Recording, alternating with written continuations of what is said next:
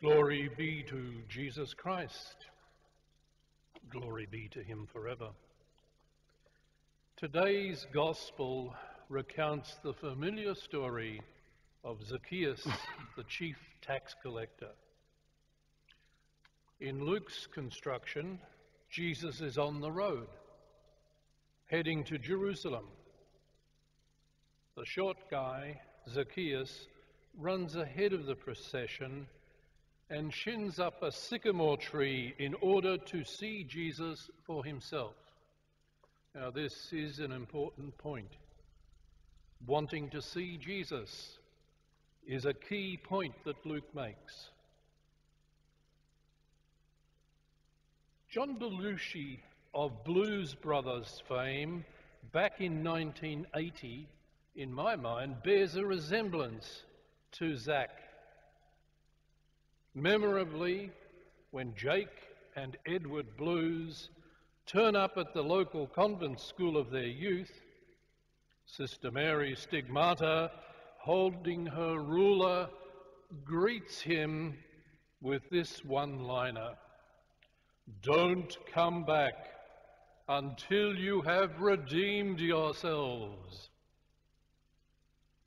In the text of Luke, we find a similar theme, but with a new twist. There is a parallel in the words of Jesus addressed to Zacchaeus. In this instance, the key factor is the welcoming presence of Jesus himself, without which Zacchaeus' joyful response would not have happened. Here's the parallel. Jesus says, Today in your house I must stay. Verse 5. Then, today salvation for this house has happened. Verse 9. You will notice that the word today begins both sentences. And in the blessing of the waters, we have the great prayer that instances today. What is significant about today is that the work of Jesus is currently taking place now. The crowd grumbles at all of this. The radical demands of hospitality are clearly indicated in Zacchaeus. More than generous compensation for what wrong he has done. I will give to the poor. If I have defrauded anyone of anything, I will pay back four times as much. Jesus has encountered many wealthy men, according to Luke, and the last few Sundays, our gospel has stressed this. Jesus' encounter with Zacchaeus displays his core mission his ceaseless quest as the bearer of God's reign to God's people to restore the lost, extending God's saving embrace beyond the margins of the community.